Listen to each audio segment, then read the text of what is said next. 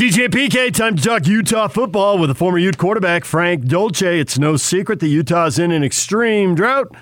Frank joins us on the Smart Rain guest line. Smart Rain is a solution for any commercial property concerned about water consumption while managing irrigation. Find out more at smartrain.net.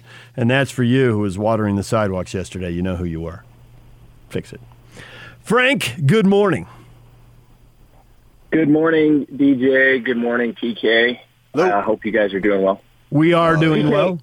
Yeah. Yes. DJ, are you? Did you lose your voice? You sounded a little hoarse. Every once in a while, yeah. The old throat just sticks. I don't know what happens. So well, it's because you use that instrument so often. You need a rest day. I do need a rest day. You're right. Yes, absolutely. PK, do you ever get back to the South Bay? Oh, of course. Absolutely. Yeah. In fact, because of Pac-12 Media Day, I go at least once a year, if not multiple times. I have been, since I moved 28 years ago, I've probably been back there 60 times. I mean, my wife's stepmother still lives there. Her father died 30 years ago. So, yeah, absolutely. And this last trip, I bought a T-shirt down in Hermosa that says the South Bay on it. And I wear it proudly, Frank. Proudly. Nice. Oh, man. I need to find that shop. I'll need to get one of those. And a friend of mine yesterday lives down there, and he took a picture. He likes to taunt me. He took a picture from one of the bar restaurants in Hermosa looking out towards the pier and the water. And, of course, it was a bright, sunny day, no smoke or any of that stuff. And I texted him. I said, Hermosa always works for me, and why don't you go back and shut up? Yeah, absolutely. He's got people and places scattered basically from Manhattan to Newport. Yeah. Manhattan Beach to Newport Beach. Yeah.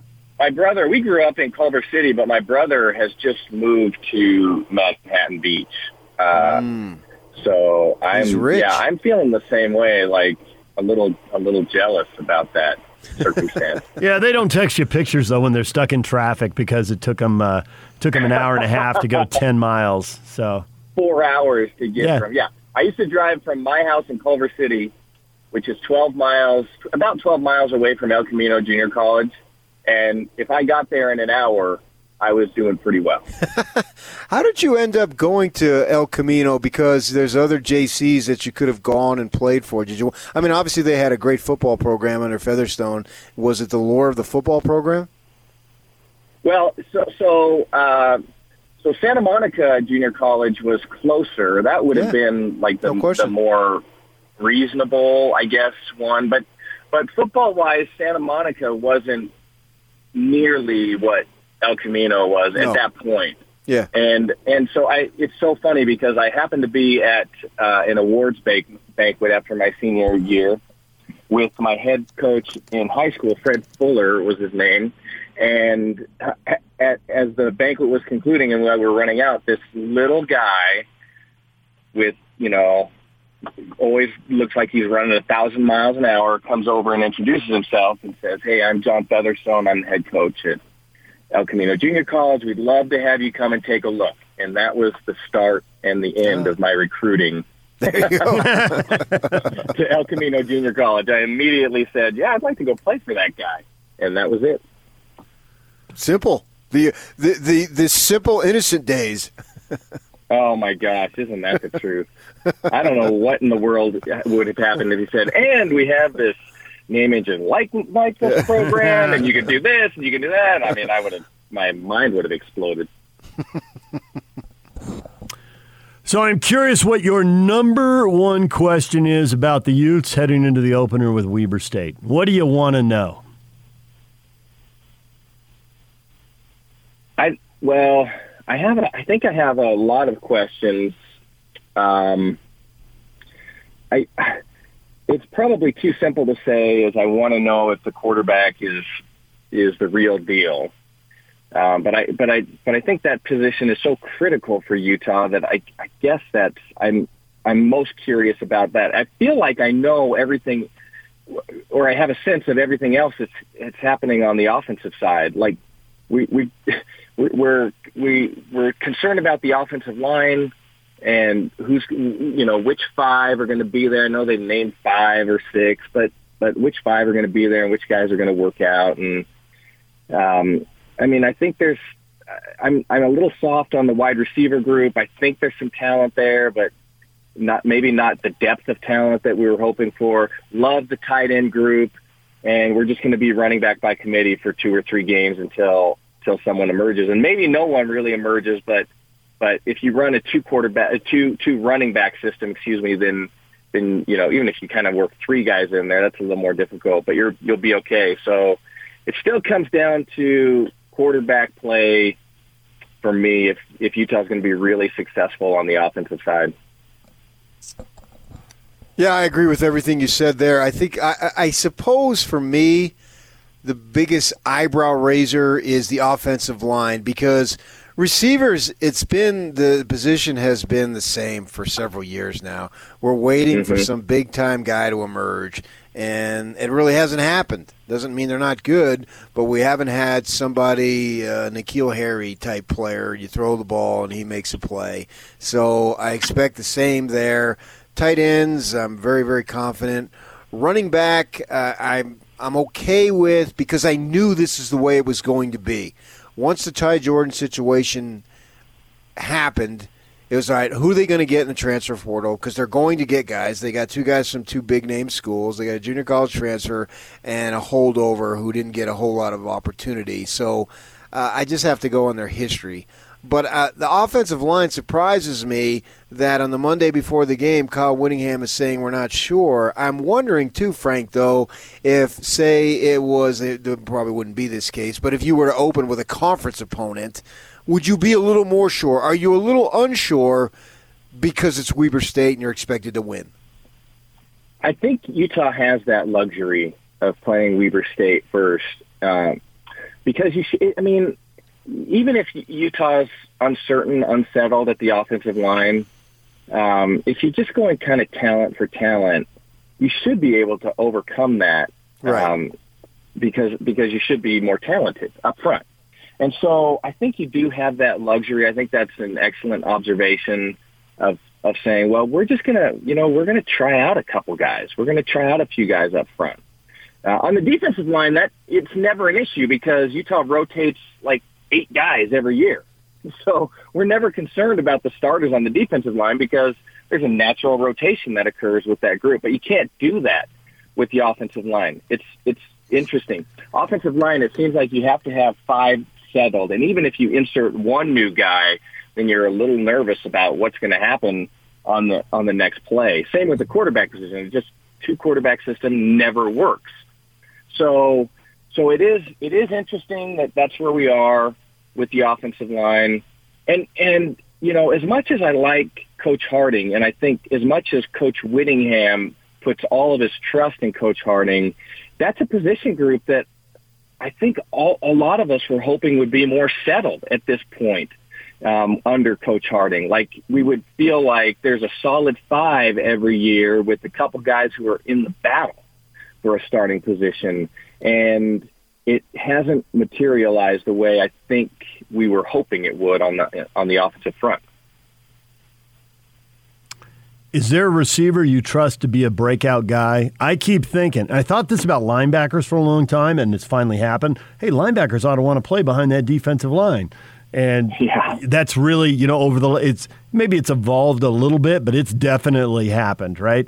They have upgraded their linebackers over where they were a decade ago.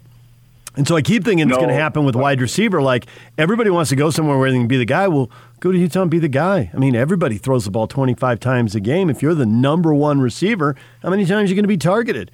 Who cares if they don't throw it 40 times a game? You know, you'll get yours. I keep thinking it's going to happen. Obviously, I haven't been right yet, but PK will tell you I'm stubborn. You know, I'll keep banging my head against the wall. Is this the year? I don't know that this is the year. I mean, I guess I think Covey's going to be really good. I don't think he's going to have a breakout year and maybe set the world on fire. I don't know exactly what that means, set the world on fire, but he's going to be good. I think Solomon Enos is a guy that is super talented. and maybe if he has an opportunity to catch 6, 7, 8 balls a game, then maybe we see something different out of him. I really thought that when Utah got a hold of Darren Carrington, and Carrington had a pretty good year, and he was just, I don't know, he just was a different guy. Like, when you watched him run routes, catch the ball, do things after he caught the ball, you could just tell that this was a different guy in the Utah receiving corps. I thought that maybe there would be this, you know, Darren Carrington effect, and maybe a couple guys would say, "Hey, look, you know what you're saying, DJ. I can go there and catch 10, 15 balls a game. I'm going to be the spotlight in the wide receiver group. That's not a bad thing at Utah." So, but it didn't materialize. I know, is it too much to ask that Utah get a CD Lamb every once in a while and just have that guy running around? I mean, my heavens, USC could spare one of their 4 or 5 receivers going to end up in the NFL. So I don't know. I don't see a breakout guy necessarily. I think it's a group that's athletic and has potential, and still is the biggest, you know, offensive line, wide receiver is still the biggest question mark on the offensive side.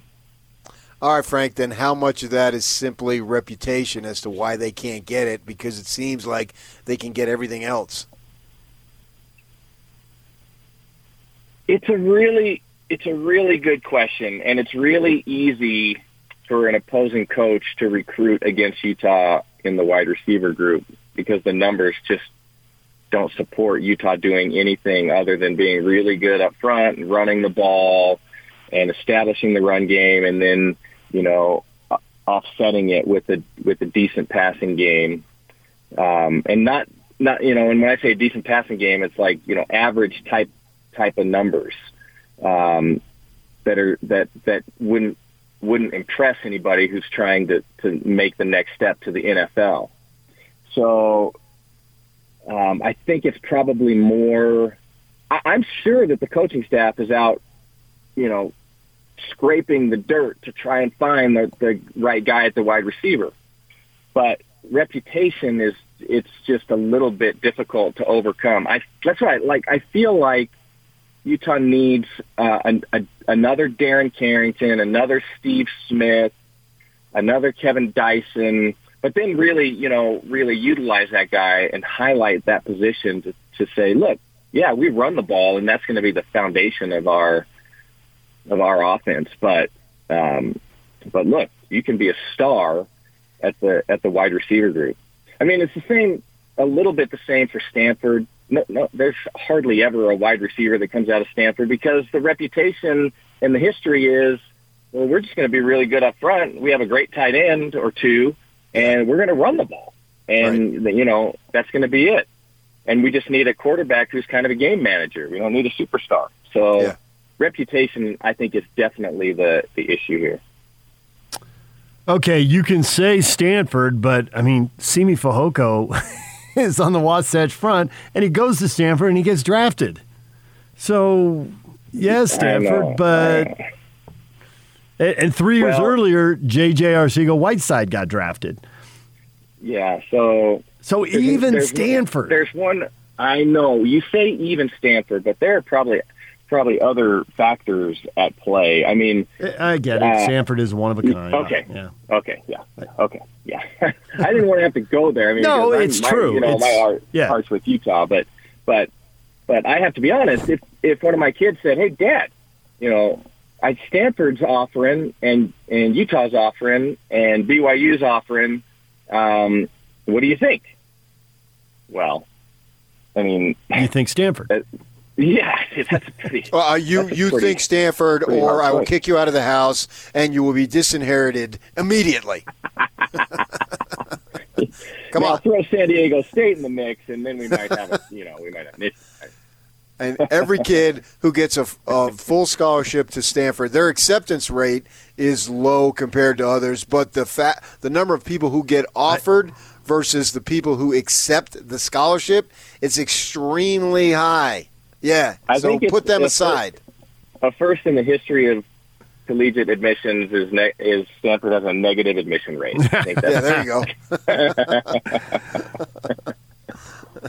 So as far as what they're going to show basically against Weber, your offensive coordinator, your Andy Ludwig, how much do you put out there in the playbook? Because you've got the cat and mouse game with the next week, and you do have a new quarterback, although everybody has tons of film on him for all those starts in Baylor. But do you hold back a little bit? What do you do there?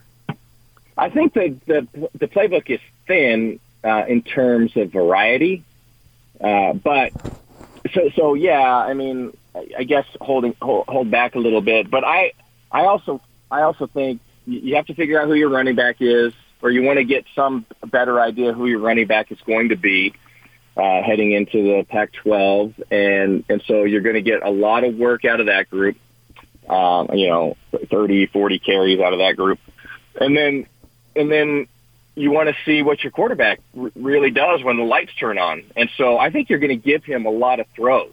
I think you're going to give him a lot of opportunities to put the ball in the air and to see how he manages pressure and see how he manages different situations.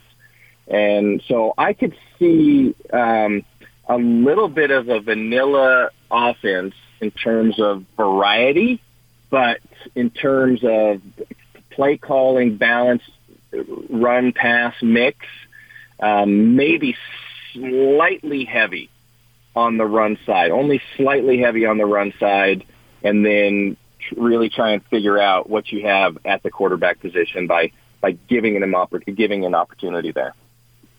Go the other way. Show everything in the playbook and make them prep for everything, even stuff you would never run against them. Play the mind game.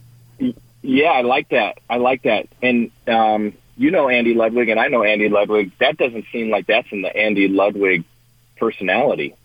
I mean, I think Andy Ludwig is, and one of the great things about him is he is much more methodical, much more analytical, and I don't think he likes to play games. Although I will say this. When Utah played Alabama in the Sugar Bowl, which was Andy Ludwig's last game and his first stint, I thought that it was all of a sudden he became a different – like the playbook changed, and all of a sudden he became a different, slightly different coordinator, and they were doing things with the quarterback position of Brian Johnson that they just hadn't done during his time there. So he did throw a curveball in that game, and that certainly was the right formula against Coach Saban in Alabama. Well, Frank, we will talk to you again next week. Thanks for joining us, and we will talk to you every week all year long, talking youth football right here on The Zone. Man, I really appreciate it. I love talking to you guys. I have one question. If we have 2 seconds, I have one question for PK. And DJ, you can jump in on this as well, because I know PK is a golf guy, But I watched that tournament, and I watched DeChambeau, who is difficult to like, tell Cantlay to stop walking, or ask Cantlay to stop walking. And I just want your thought. Is that the right thing to do, or is that the biggest, what's the appropriate word for DeChambeau? I mean, there's lots of them. Was that the? Is it a sign of weakness, I think is what you're trying to say. That's a very nice way to put it. Yes, nice. I know the other thing you're trying to say, and I'm glad you didn't say it. Yeah. Yak would have had to scramble and hit the dumb button. Everybody would have freaked out. Is it a compound word? Is the first word chicken? Yeah, pretty close. Yep. The great thing about that is Cantlay was not going to be denied. If I was a gambler, once they went to OT, I would have put DJ's financial report and history all on Cantlay, and that's a substantial amount of money, Frank. Everything, his entire portfolio is the word I'm looking for. Whoa, that's eight. We're talking like eight figures, right? I mean, that's a big thing. I don't even want to think about the lack of bladder control I had if I had wagered wagered it all on Cantley making one of those putts, which he made him. But, man, I would have been dying as he lined up another 15-footer. Watching Cantley play was watching like Kobe or MJ in a shooting zone. He was dialed in. Mm-hmm. Completely. And I don't have a stomach for that kind of thing, and I would have lost it. Even though it would have been the right thing to do, I would have lost it. So was DeChambeau right, or was he just being DeChambeau? I think this is the latter is what I would say. Yeah. It didn't come across the right way. I mean, I think there's probably a way that you could say, you know, hey, Patrick, trying to hit over here. Could you not walk for a second or some way? But the way that what would Tiger do? Tiger would have won it in regulation. He would have. Yeah, he would have won by 12 in regulation. He would have stepped away from the ball, and he would have just looked over his shoulder. Yes, I totally agree. But he would have shot that laser glare that would like fries an egg on the sidewalk, even when it's 40 degrees out. And he looked, and then he looked back at his ball. He would have gotten the tunnel vision, and he would have smoked that thing to within 5 feet of the pin, and then probably shot another death glare over his shoulder. Like better, and you know better. Spun the club, maybe walked over to him and said something like, hey, did you see that shot? That was pretty good, wasn't it? You know. Now stand still, comma. No, don't walk around anymore. Frank, we appreciate it. Thanks a lot. Absolutely, guys. Talk to you soon. Have a great week. Frank Dolce talking Utes. Dylan Collie's talking Cougars next. Stay with us. Now let's get this party started. This is Hans Olsen and Scotty G on the Zone Sports Network. James Empey anchoring that offensive line for BYU. Jaron Hall's named the starter. You've been around him the last several years. How excited are you to see him get another opportunity to be the guy at BYU? And what can we expect from him week one? Oh, I'm super excited for him, and I'm proud of the way our quarterback room competed this fall camp. Super excited for Jaron. He has a lot of poise, a lot of swagger, and he comes into the offense kind of knowing what to do and where everybody's supposed to be. And, you know, I'm excited to see him as he keeps going, you know, this season and as we get rolling. But excited about him. I think he does a lot of good things, and we're pumped about it. Hans and Scotty, weekdays from 10 to 2 on 97.5, 1280 The Zone and The Zone Sports Network. DJ PK, it's 97.5 and 1280 The Zone. Time to talk BYU football with Dylan Collie, former Cougar wide receiver, joining us on the Smart Rain guest line. It's no secret that Utah's in an extreme drought. That's why the Smart Rain is the solution for any commercial property concerned about water consumption while managing irrigation. Find out more at smartrain.net. Dylan, good morning. Good morning. How we doing? Good. Are you finally ready for some football game week? Enough of the analysis and the guessing. An actual game. We are back. We are back, and it feels good. All right. I'm going to do something stupid. I'm going to challenge a Collie. Every time I've done that, I've lost. But I'm going to do it again. Dylan, you made the outrageous prediction about Zach Wilson. The floor is yours about Jaron Hall. And I feel. I think the bad part is I feel good about this challenge. You're a Collie. The interesting thing is when Jaron had the opportunity to kind of come in, and the mindset, the personality, right, is all very, very similar to Zach. But you look at the level of maturity and advancement in Jaron, and obviously, right, a little bit older, obviously a family man in terms of his beautiful wife and daughter. Jaron is one of the most athletic people I've ever been around. I mean, that goes without saying. I mean, the guy went and played baseball and had zero problems doing it. The ceiling for him is really unknown to everybody, right? How good can he be? He's going to be phenomenal. He's going to be extremely good. The only real difference that you have between the two is, right, Jaron's just getting a later start. And so how fast does he hit that ceiling is kind of unknown.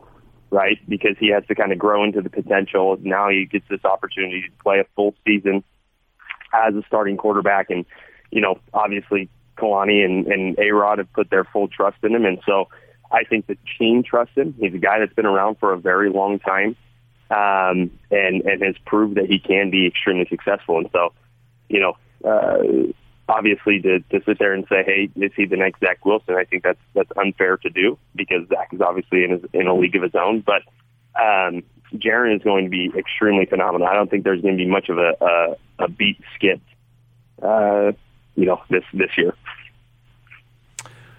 Do you think that all the quarterbacks who were in the program a year ago benefited from watching Zach be a football junkie, a film junkie, and realizing that there is one level where you're preparing, but if you really want to be excellent, you got to double down on that and go to a whole nother level? Did guys learn that watching him in a way that you can be told it, but it just doesn't sink in?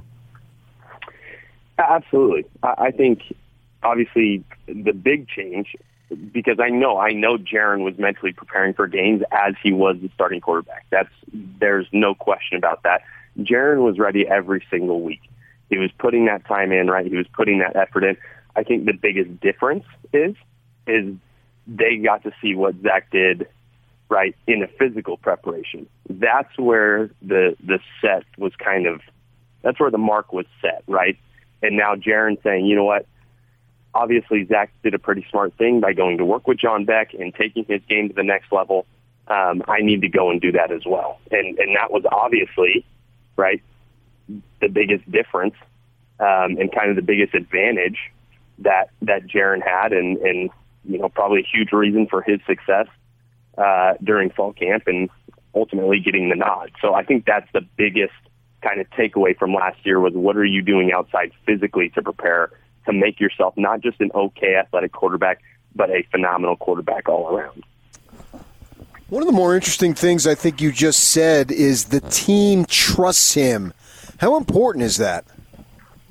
Oh, it's everything, right? It's very hard, and not there's no team in the country, I think, that is out there except maybe a Clemson, right, that has a quarterback that goes from being a top three pick to going to the second guy and everyone being like, yeah, we're not skipping a beat. There isn't some level set difference.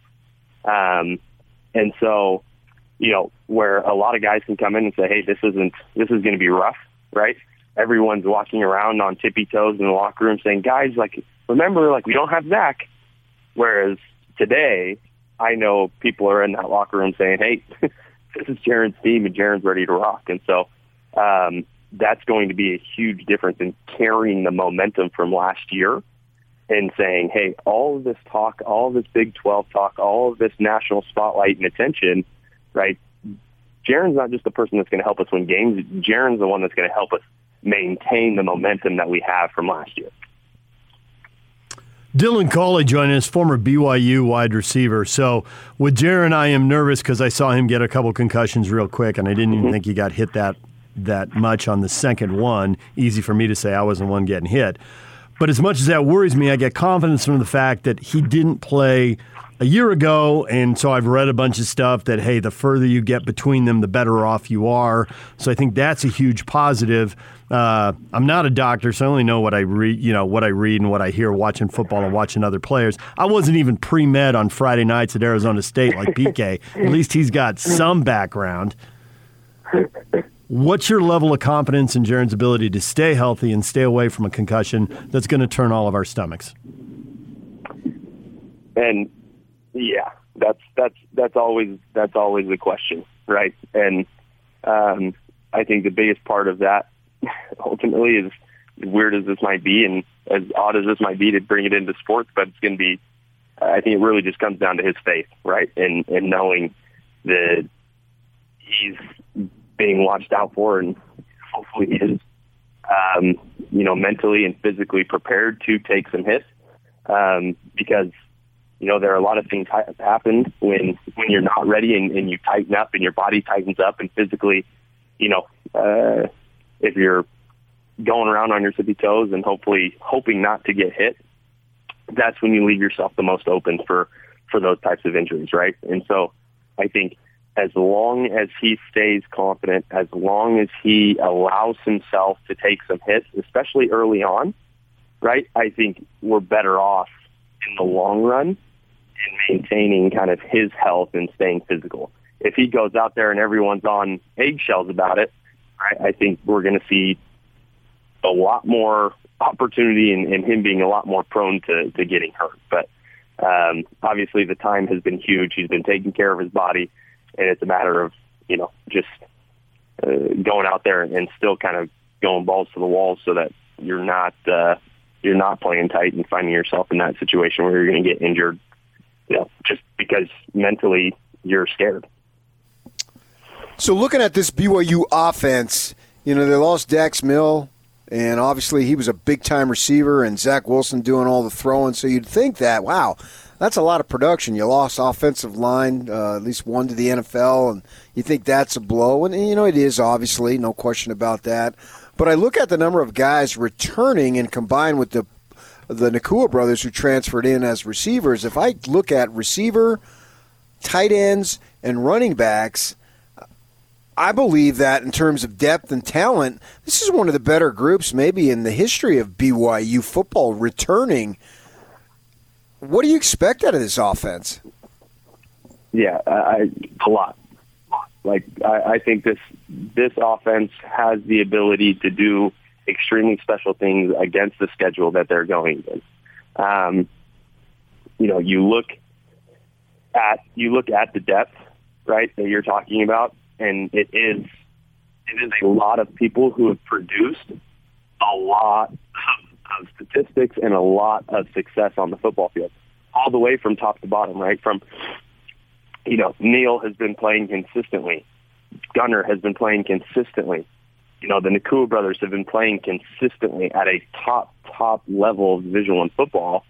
And so, you know, there really isn't – you're not coming into this game with a wondering of, ooh, how's this person going to play? You know exactly how this person's going to play. You know how each person's going to play against the University of Arizona, right? Because there's a history to it, and they all have had experiences with U of A. You look at the tight end. You look at Isaac, right? The success that he has, the confidence that he has, Dallin Holker. I mean, I don't think people understand. Dallin Holker and Isaac Rex have the opportunity, right, to be the best 1-2 punch at tight end that BYU has had in probably 10 years since Dennis Pitta and Andrew George, right? Like, those are two tight ends that are playing, you know, one, extremely physical, extremely large in physical stature, but play at a receiver-type athletic ability, right? Like, that's unstoppable. You can't – it doesn't matter who you're playing. You can't defend both of those guys. And then you top it off with, you know, Peeney and Tyler Allgeier at running back. You know, for them, the biggest thing, that's my concern of health. Right, is how can the running backs stay healthy? How can we make sure that these two guys are given the opportunity to stay healthy? Because if they stay healthy, I think that's the health this year, whereas last year it was obviously Zach.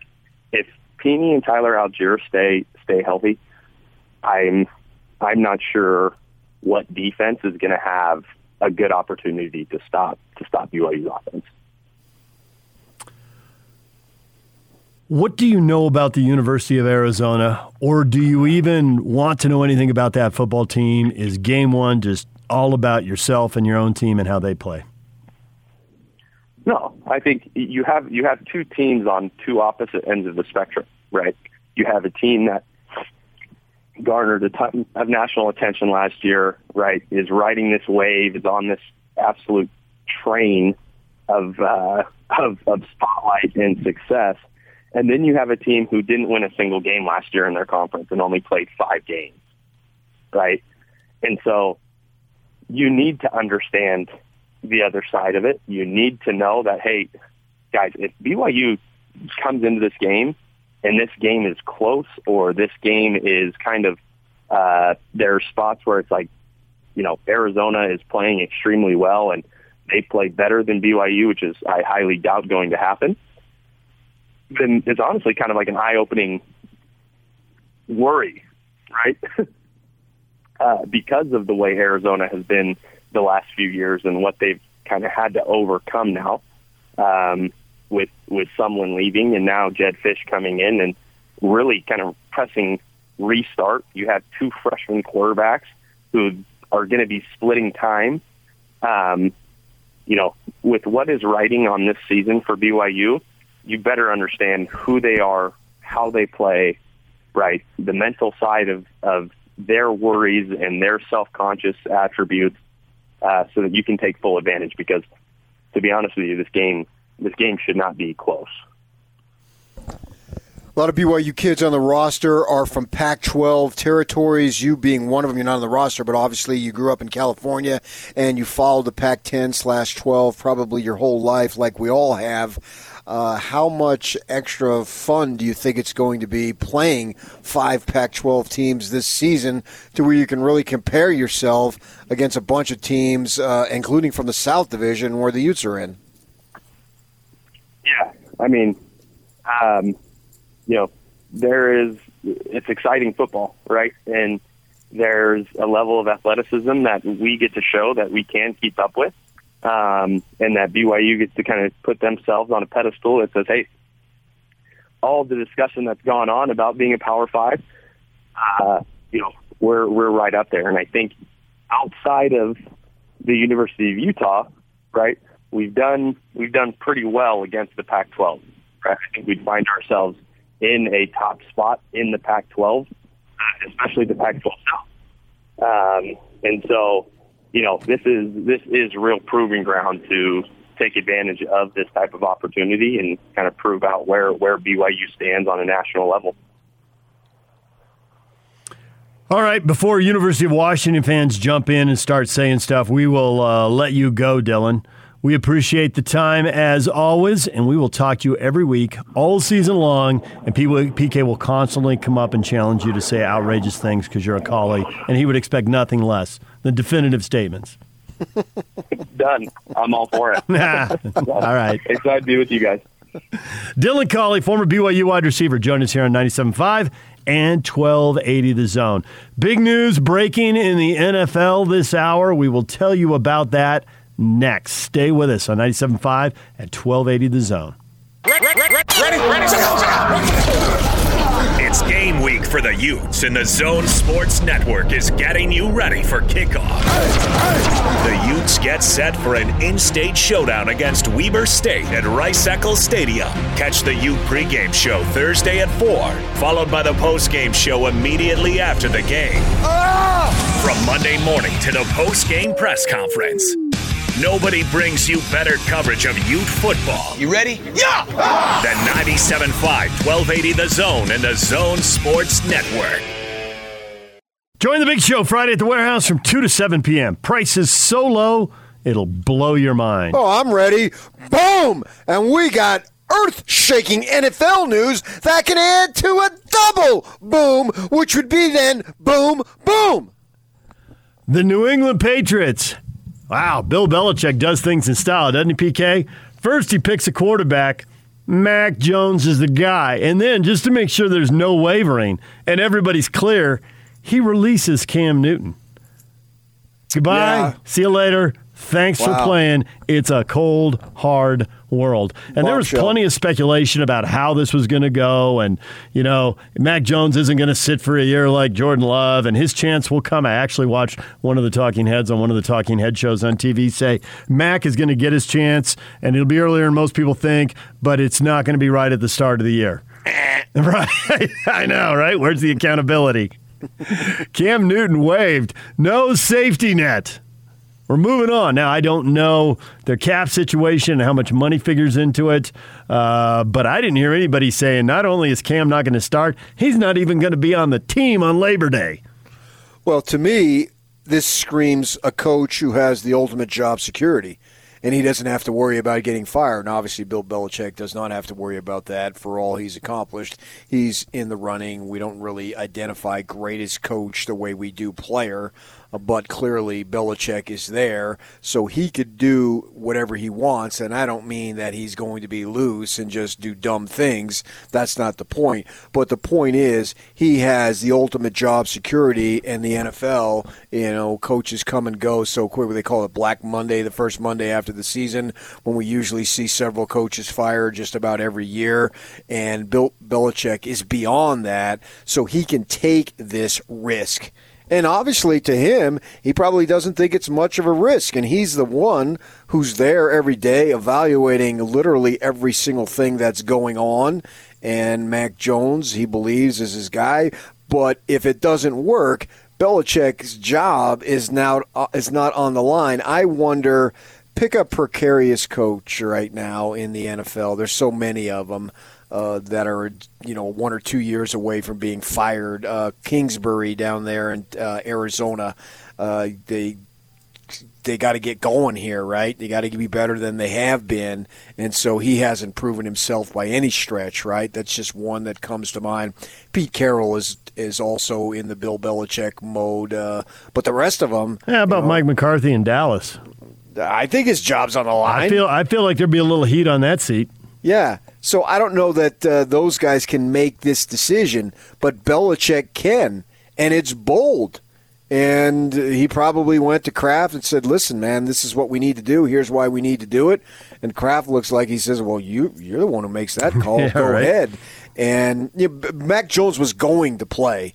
There was no question. You really can't put the Jordan Love situation in there because you got Aaron Rodgers. Yep. And Cam Newton is not Aaron Rodgers, obviously. So, okay, but maybe Kansas City would have been a better idea where Alex Smith kept the job for 1 year. And Alex is healthier and more productive than Cam Newton was, so even that isn't a perfect example. No, but Kansas City believed they had the next big thing, and they were right. But they waited a year, even though they had the next big thing in Patrick Mahomes. Andy Reid waited a year. Yeah, and Andy Reid has a rep, too. He's another coach that is in no danger of being fired. So those guys making these right moves. But I think it's a bold move. I also think quarterbacks are more prepared to play today as a younger quarterback. And unless you've got clearly a better guy, you know, it's almost like the colleges, you know, unless the older guy is clearly better, you go with the younger guy. And so if it's close, and Mac Jones, you thought he was going to be your future.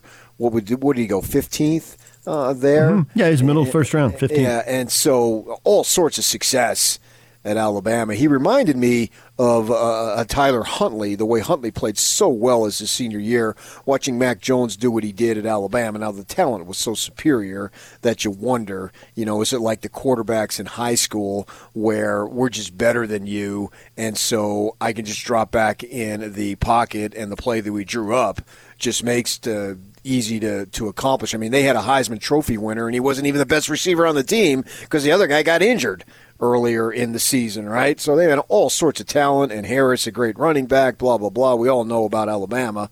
But I actually like it. I don't know about cutting Newton, but I actually like going with Jones. There's so many things we don't know here.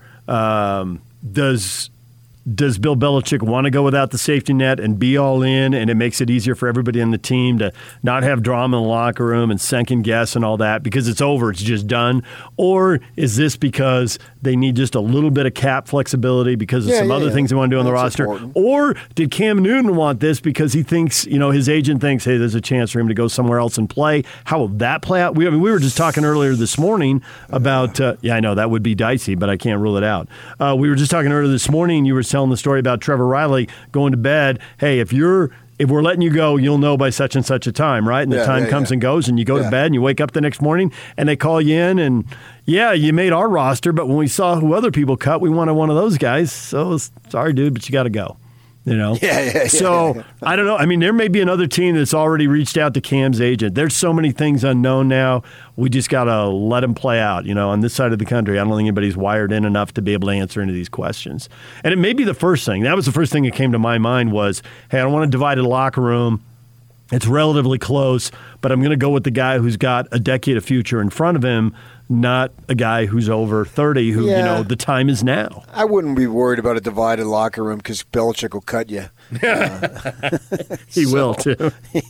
But I think it's an unorthodox move. Whatever side you're on, it better be on Bill's side. But it's an unorthodox move, so one of these things had to be driving it. Or multiple. Right. Yeah. So, and then there we go. I mean, if you want this guy to be your guy, get him in there because, you know, I don't think that the Patriots necessarily are going to be a Super Bowl contender this year, but who's to say in the next year or two? And I love the fact that Belichick, it seems like he puts all of his cards to the table, which means he's not stepping away.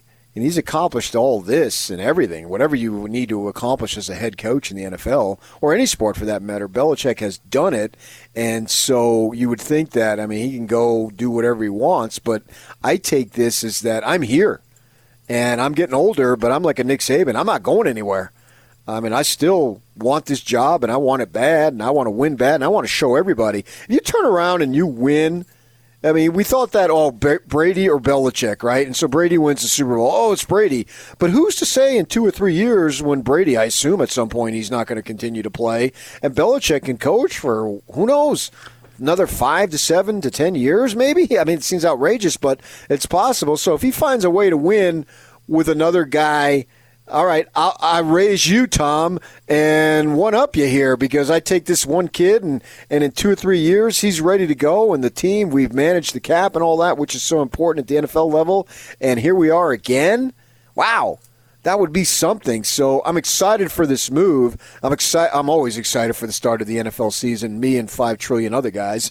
And so here it adds a story, and we're in the story business, you and me and Yock and everybody on our station. We love stories, and this is a great story. We're not going to obsess over it because we go more with the local stuff, but you can very, very well bet all of us are going to be watching Mac Jones when he makes his debut. Absolutely. We talk all the time about how things in pro sports change. In 3 years, things are so different. It doesn't matter if it's the NBA, if it's the NFL, whatever.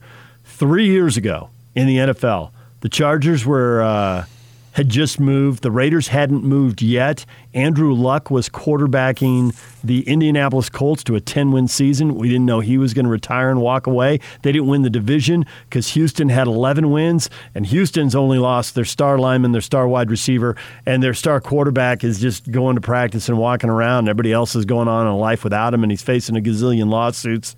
I mean, things change all the time.